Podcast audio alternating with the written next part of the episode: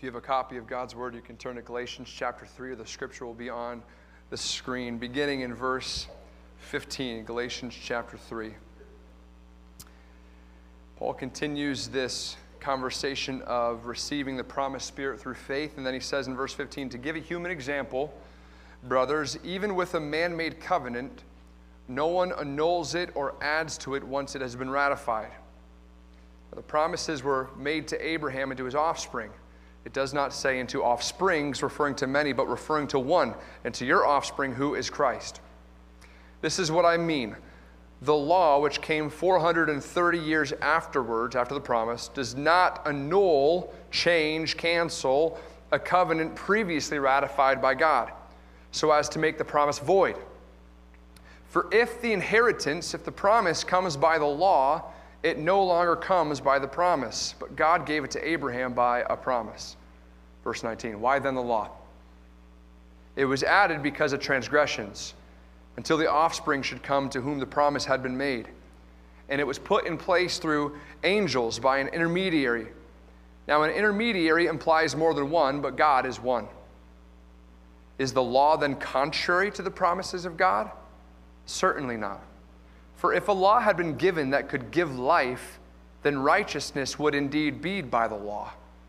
But the scripture imprisoned everything under sin, so that the prison by so that the promise by faith in Jesus Christ might be given to those who believe. This is the word of the Lord. Amen. You may be seated. Father,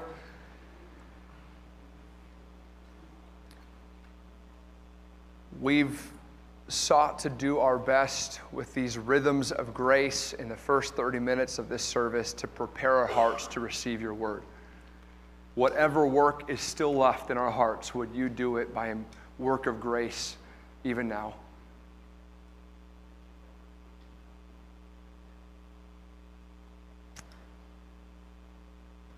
Give us eyes to see the glory and beauty and truth of Scripture. Give us hearts to love that which we see change us, encourage us, strengthen us, build us up today, we pray. For the sake of your glory and for the sake of our joy and for the sake of our fruitfulness to that which you've called us to in this world. We pray in Jesus' name. Amen. We've been working through this letter that Paul wrote to those in Galatia, the churches there. And if you've been with us, maybe you remember that early on, Paul is seeking to address an issue in these churches. There's a danger, and the danger is that uh, which he opposed Peter to his face in Jerusalem about. They've been preaching this gospel received from Jesus himself that you are united to God, you are brought into right relationship with God by grace through faith and not of your works. And so now what you have, though, is a lot of Jews who lived according to the law, which was their guide and their guardian until Christ, as Paul says here in this passage. And they're trying to like flesh out then what it means to still kind of keep the law. Does the law still matter? Seemingly, that which Paul and Peter and these other apostles are preaching seems to contradict that which they grew up learning and understanding and knowing. And so they have this kind of problem. We're like, well, maybe, maybe it is by grace through faith. Jesus died for our sins. We get the, we get the whole point of sacrifice because even the Jews would have to, you know, bring animals and sacrifices before God to cover their sins momentarily. And so they can maybe process the whole sacrifice of Jesus, but they're adding on to this saved by grace through faith by meaning, yeah, and then you also have to keep the law. You also need to be circumcised. You also need to, you know, do these things with these days and these things to these people. And so Paul continues to push back on this and say, no, no, no. That is not actually the story of the Old Testament. And so he takes us back to 2000 BC. He brings up a man named Abram, who later God would call Abraham, and then moves on to Moses, who lived some centuries later. And if you know the story, what happened is God called Abram out of the land of Ur of the Chaldeans. So Abram was not a believer, there was no Israel. There was no promise yet given at this point. Abram was an idol worshiper like most of the people who walked the earth. He did not have a relationship with God, and God plucks him out of this land and gives him a promise. And the promise he gives Abram is that Abram would have a family, but actually his offspring would be innumerable and he's going to give his family a promised land. And actually, in Abram, out of his lineage, out of his offspring, all the families of the earth would be blessed. Pastor Mike last week talked about the comprehensive blessing to the whole world, that which God gave to Abraham. These promises were actually then confirmed through Abraham's son Isaac and then Isaac's son Jacob. But Jacob died outside of the promised land that God you know, had promised them in Egyptian exile when a famine drove he and his family to Egypt. And if you know the story, Jacob's 12 sons also died in Egypt too. And so then centuries passed, and there was this period of 430 years where the family, ultimately of Abraham, was living in exile. And then finally, God raises up a man named Moses, and through Moses, delivers the Israelites from slavery and then gives them the law at Mount Sinai. So that's kind of the story from the promise all the way to the law. Now, typically, the Jews aren't like crazy here. They're kind of like, hey, you know, if somebody like gives you something and then that same person gives you something later, it's kind of meant to like add on to that or change it a little bit or adapt. And so, don't you see, Paul? God gave people the promise, but they were so messed up. So, he had to fix the messed upness. And so, he gives them the law so they could fix it up. And that's then how they receive the promise. That's what's happening here. The Judaizers in Galatia, like many Christians today, were saying and believing that if you want the blessing, if you want the promise of Abraham, you got to go to the law to get it. You got to do this, you got to do that, and you can't do this, and you definitely can't do that. And so, Paul's whole argument, as we've seen, is actually hey, we don't receive the promise by the law, we receive the promise by faith. In Galatians chapter 5, verse 3, he's going to say in just a couple chapters, he's going to remind these people that to every man who accepts circumcision or really any part of the law, he's now obligated to keep the whole law. That's the point in chapter, er, chapter 3 last week, verses 10 through 14. Look at verses 10 through 14. All who rely on works of the law are under a curse. Here's why it's written, Cursed is everyone who does not abide by all things. Say all things that are written in the book of the law and do them. In other words, if you're going to go to the law to receive the promise, you better be able to keep the whole law. Now, how good does anybody in here feel about that? Not liking that. And Paul's basically like, why would you want that? Why he calls them foolish and bewitched at the beginning of chapter 3. Verse 11 of chapter 3 it's evident no one is justified before God by the law. The righteous shall live by faith. Verse 13, so that we might receive the promised Spirit through faith. And so, what I want to do this morning is a couple things. First thing is, I want to talk a little bit about how Paul deals with the differences and the purposes and our relationship, really, with both the law and the promise. That's actually going to be really like a part one. The, a big part of that will be in Sermon Plus this coming Tuesday, maybe a little bit next week with Pastor Mike. But I want to talk a little bit about how Paul deals the relationship between the law and the promise. And then I want to get quickly to what it means to receive the promise. How do we live that out? How does a life of faith, uh, what, what does it actually look like? How do we have assurance and confidence that we've received the promise and are living according to it? So the Lord help us. Let's start with first the differences between the promise and the law. Paul does want the people here in Galatia, and, and the Lord wants us today to know the difference. There is a difference. What's the purpose of each? What does each produce? What is our relationship with each of them to be? And Paul points us to God's promise to Abraham so that we can see the biggest difference. Receiving the inheritance, the blessing of God, can only come through the promise. That's the biggest difference, which we just spent some time talking about. It's free, it's a gift, it's grace. There's no works to do, there's no laws to obey, there's no merit to establish, there's no conditions to fulfill. God simply saves sinners who are undeserving of his salvation. Amen? And this promise then reveals how the whole world is going to be blessed that God gave to Abraham. And so consider a few differences. If you go to Genesis and the story of Abraham and God making these promises, you're going to see these words over and over. God says, I will, I will, I will, I will. You go to the law and the Ten Commandments, and you're going to hear the Lord say, You shall, you shall, you shall. Another difference the promise given to Abraham actually sets forth God's redemptive plan. It shows his grace shows his initiative, but the law sets forth man's duty, man's work, man's responsibility. Another difference the promise we see in Scripture must simply be believed, where the law must be obeyed. What's interesting about the law is that God's law calls for righteousness, but it can't create it. It's the basic weakness of the law. And you know this, you feel this. The law cannot create within us the desire to do the very thing it demands for us to do. The law, as Paul says here in our text today, cannot give life.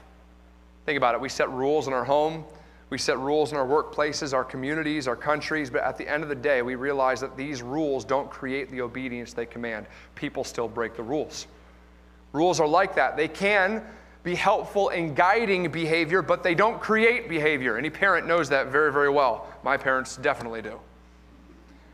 Christianity, thank God, is about the promise, not the law. And yet, Paul is affirming what the Judaizers are, what the Jews are saying. They're like, yeah, but God created both. God gave the promise, but God also gave the law. It's not a different God here. And so they ask a question, and it's a good question. Why then the law, Paul? What was the point then? If it's all about the promise, then why didn't we just stick with the promise? Why even bring the law into discussion? And here's the bottom line the bottom line is that the function of the law was not to bestow salvation, but to convince men of their need for it. Romans chapter 3, verse 20. Through the law comes knowledge of sin. Romans 7 7. If it had not been for the law, Paul says, I would not have known sin. Galatians chapter 3, verse 19, our text today, Paul says, The law was added because of transgressions until the offspring should come to whom the promise had been made. Meaning this the law was given in order that we would look at the law and then look to Christ, Abraham's ultimate seed, as the person through whom the law would be fulfilled, and then our transgressions of the law would be forgiven.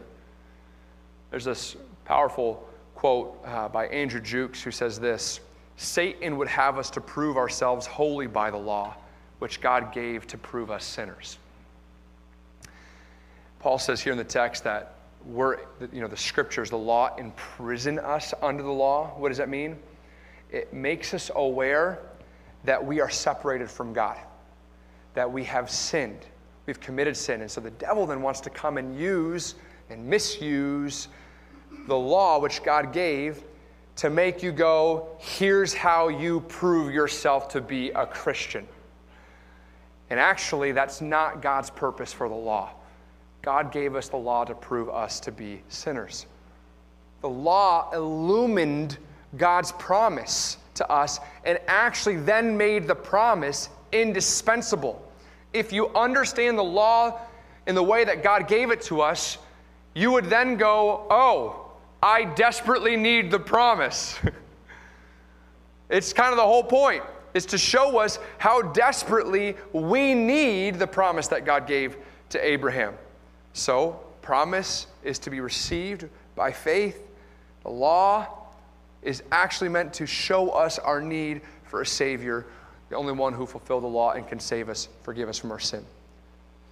But the real purpose here, in fact, Pastor Mike and I were joking this week should we, should we rush and get to you know, how we engage with the law next week, or should we wait 430 years like God did? He's like, maybe we could wait like 40, 43 days. We're at least going to spend the next like 43 seconds only talking about the promise. Today's focus is on the promise, not the law. And so there's a lot of questions. You know, one of the questions I wrote down to talk about even in Sermon Plus later this week is like, well, what do you do in Psalm 119 where it says the law of, you know, the word of God gives me life, the law of the Lord gives me life? If Paul's saying here in Galatians 3, cannot give me life, and Psalm 19 says it does give me life, how do you reconcile that? Tune into Sermon Plus a little later this week. Not the point of today. I want to talk now, though, what it means to live by faith, receiving the promise of God. And so, two things I want to encourage you with today. The first is that receiving the promise is to live by the Spirit, not the law. It's, it's going to be a huge you know, point for Paul in the next two chapters. If you look at verse 24 in Galatians 3, Paul says, The law was our guardian until Christ came. And then in verse 22, it says that this law, this guardian, guardian actually imprisoned us, meaning it declared us guilty it pointed us to our need for a Savior.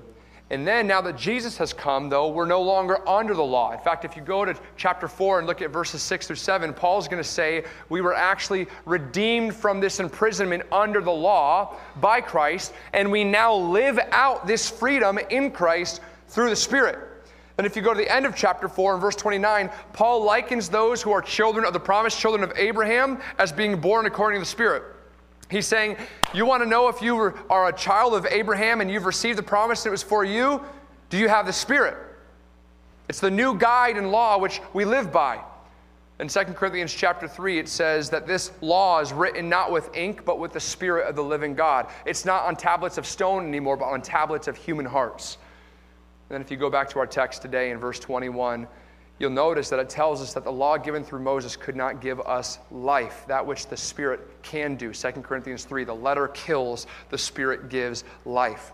It's all throughout Paul's letter. If you go to Romans chapter 7, verse 6, Paul says that in Christ we're released from the law, having died to that which held us captive, which we were imprisoned to, so that we serve, we live, we act in the new way of the Spirit and not in the old way of the written code. Perhaps there's there's no greater place in Scripture to uh, understand kind of what Paul means by this than Romans chapter 8. Consider these words in Romans chapter 8, beginning in verse 1. There is therefore now no condemnation for those who are in Christ Jesus. You're no longer guilty under the law. For the law of the Spirit of life has set you free in Christ Jesus from the law of sin and death. Because God has done what the law, weakened by flesh, us, could not do, could never do. By sending his own son in the likeness of sinful flesh and for sin, he condemned sin. We're no longer condemned. Now sin is condemned in the flesh in order that the righteous requirement of the law would be fulfilled in us who walk not according to the flesh, but according to the Spirit. For those who live according to the flesh set their minds on the things of the flesh, but those who live according to the Spirit set their minds on the things of the Spirit. To set the mind on the flesh is death, but to set the mind on the Spirit is life and peace. It's beautiful, isn't it? So I was thinking, what does that actually look like? I think that's a good question. It's, it's one thing to stand in here and interact with Scripture, and you're like, oh, yeah, this makes sense. I see this in this letter of Paul. I see it in this letter of Paul. The Spirit, you know, life, freedom, not under condemnation. But, you know, how do I, like, live that out? What's an example of what that looks like in my daily life? What, what's the difference between the Spirit being my guide and the law being my guide? How do I know I'm living in the Spirit and not seeking to live according to the law, like in practice? How do I actually experience the promises of God in my life if it isn't through the law? And what you see over and over in Scripture is that we experience the promises of God and we live them out by faith by experiencing the presence of God. It's actually where Paul's going to be going later in Galatians. And so let me give you an example of what I mean. Thursdays in the Aubrey household are daddy days. It's a, it's a very exciting time. My wife has reminded me that I have to be careful because on the days that I work, she's the one who has to say no, no, no, no. And on Thursdays, it's like anything goes. It's a whole, a whole bunch of yeses. And she's like, don't pin them against me. And so I, I try to do my best to say no a few times a day. Or if we do something fun, be like, this was mommy's idea. Isn't she great?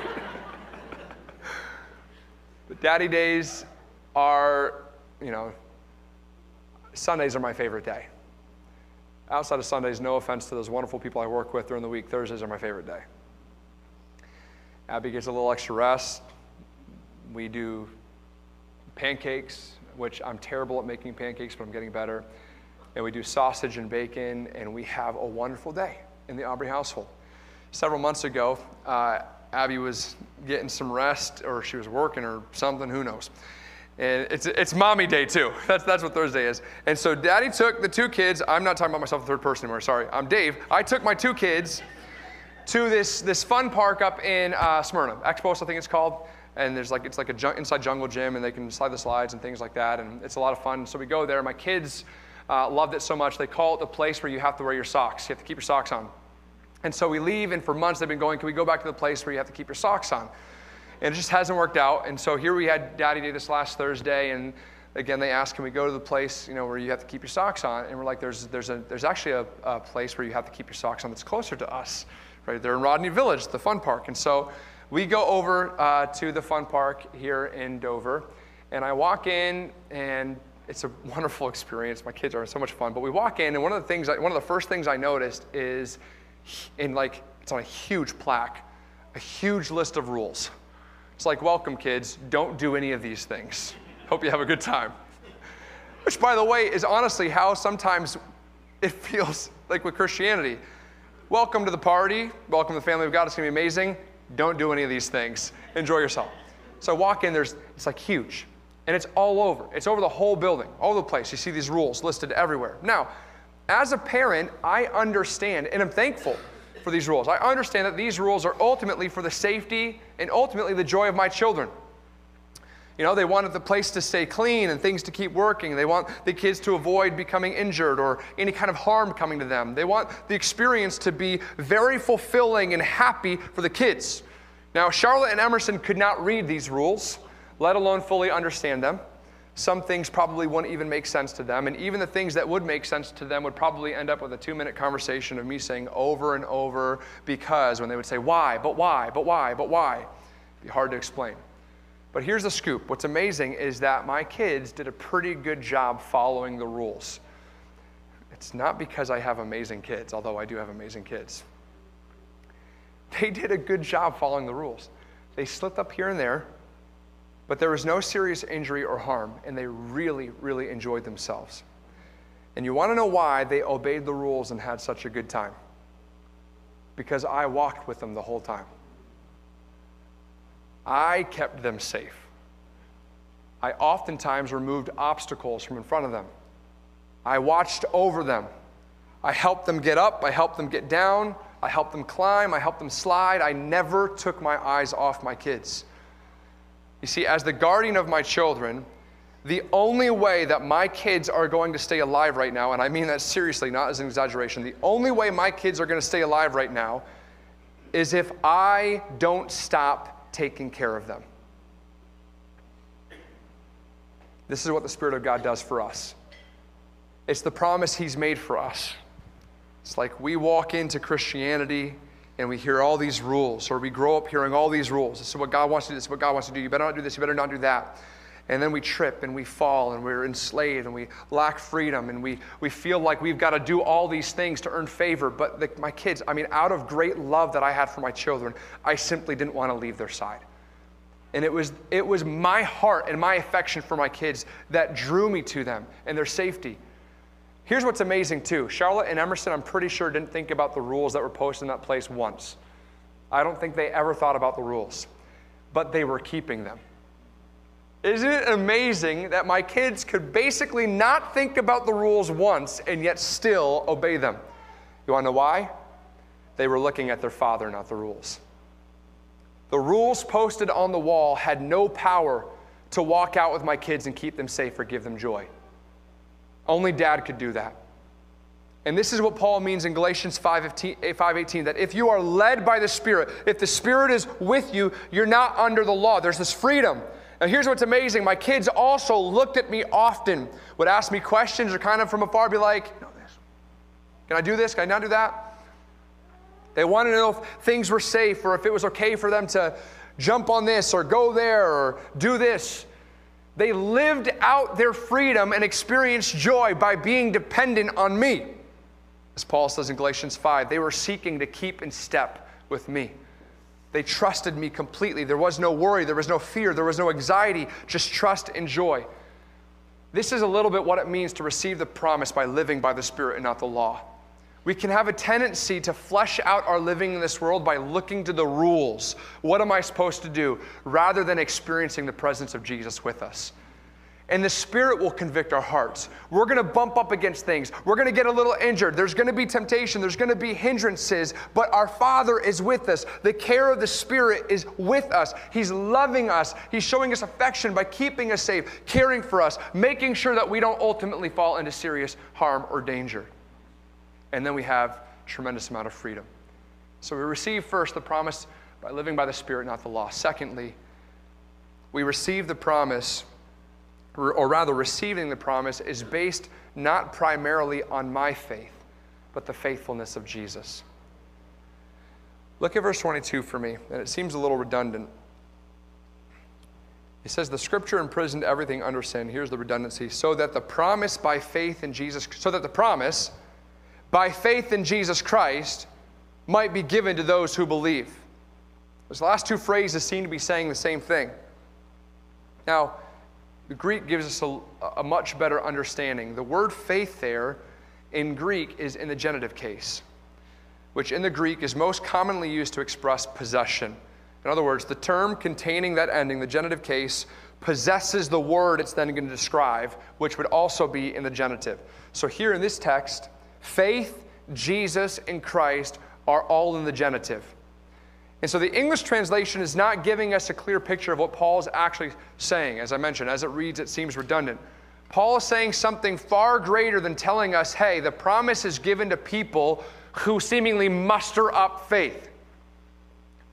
In the original language, it reads more like this In order that the promise which comes out of the faithfulness of Jesus Christ would be given to those who believe.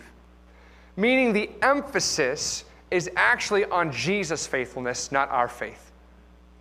If you think back to Abraham, he did nothing to receive the promise. It wasn't his faith in Ur that made God go, I'm going to be faithful to this guy. Paul is saying the promise is given to us not based first on our faith, but by the faithfulness of Jesus. This is how the promise started. And so Paul is pointing the Galatians back to Abraham on perfect because in the very this is why it's so good to know the story of the Bible.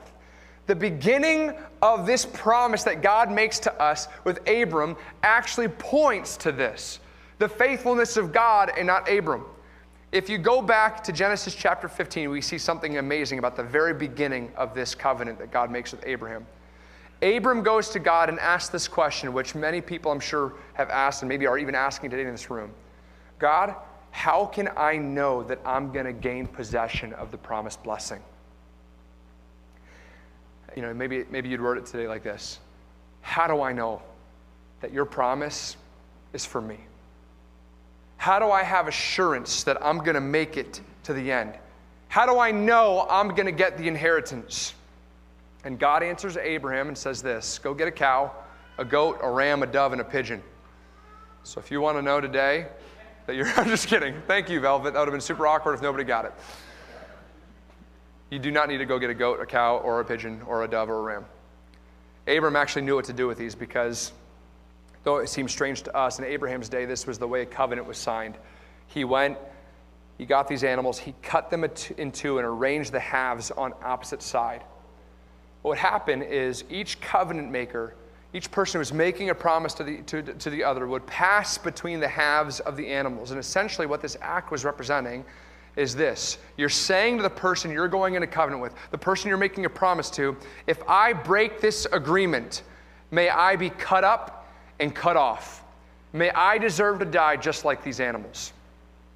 It's a vivid image of the seriousness of a covenant that comes with a cost if you don't keep it.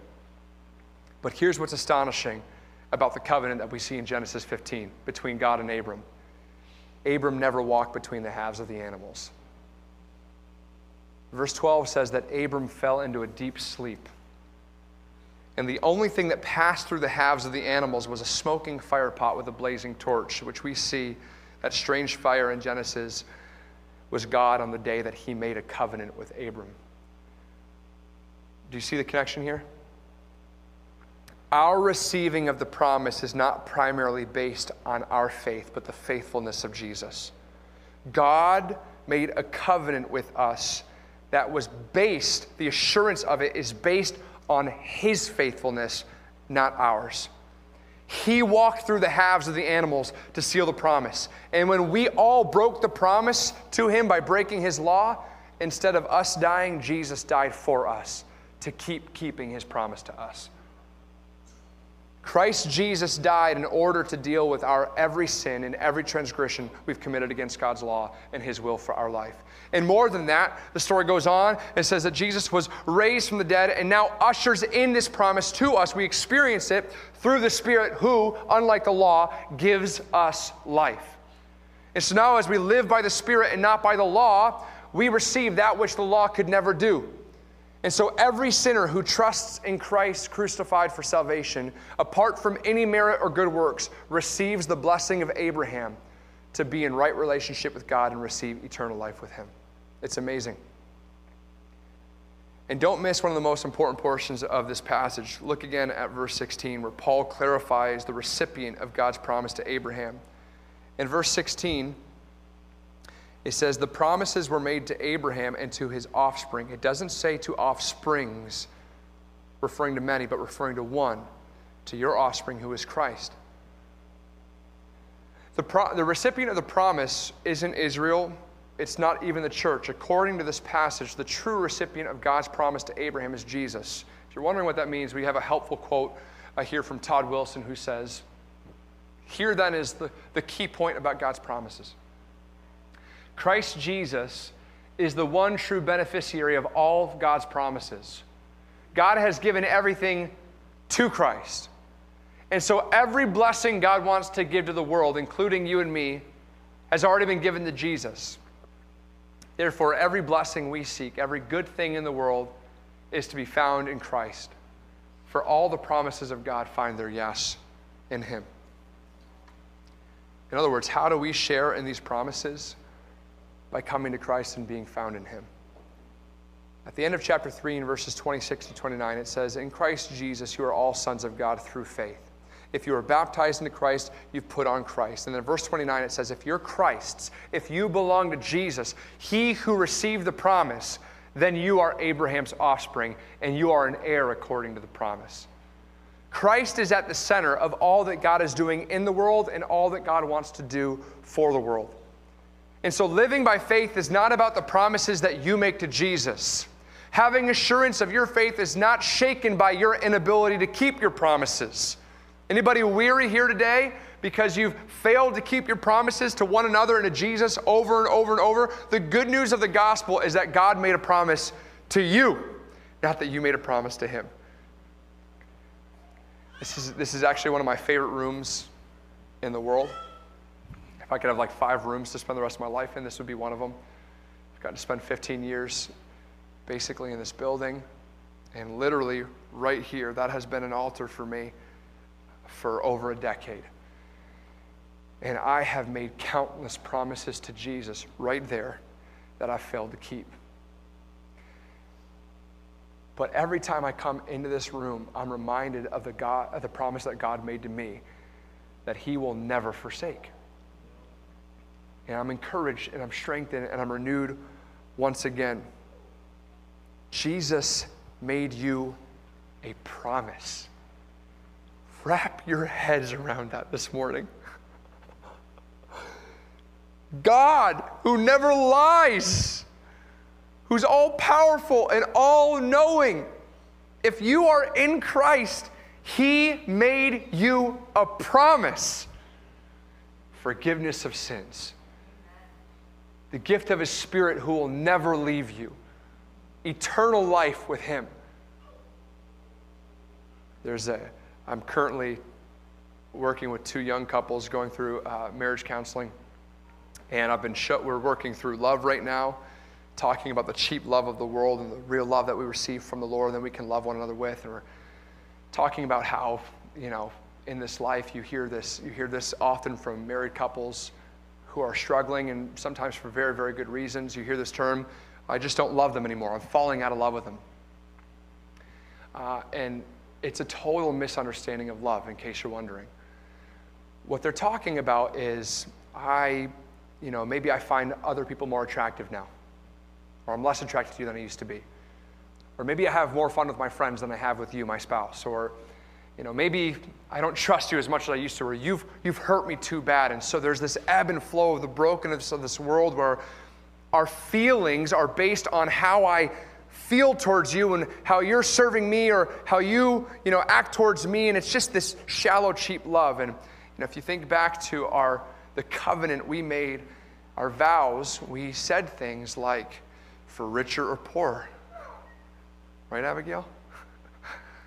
yeah. Good times and bad times. Sickness and in health So there's this interview that I've been showing these young couples between Tim Keller and John Piper.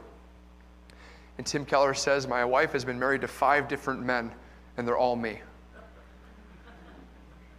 He says, The point is, I've changed. I change. And one of the things that we recognize is that there are periods in our lives where we kind of go through this ebb and flow of, I love you, I like you, I want to be with you, I don't want to be with you, you're cute, you're disgusting. but Tim says, but we made a promise.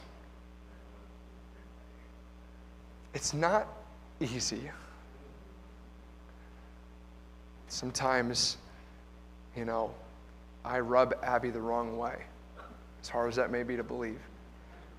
So even this last week, I'm like, we just need to get in the habit of kind of looking at each other and being like, the promise.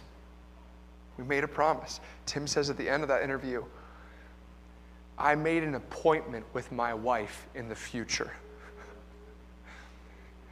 in Christ, because marriage is just a picture of Jesus and his church. Hear Jesus say, brother and sister, child, my child, I've made an appointment with you in the future. And I'm going to personally see to it that I'm the one who brings you there. And I'm never going to leave you or forsake you. I'm going to watch over you. I'm going to guide you. I know the rules. I'll instruct your heart. I'll write it on your heart. I'll keep you from harm. I'll protect you from those who would seek to remove you from my blessing and my promise. I won't even let you walk away from me. I've made an appointment with you in the future. I've made a promise to you. It's based on my faithfulness, not the measure of your faith. Friends, I say hallelujah to that today. Let's bow our heads.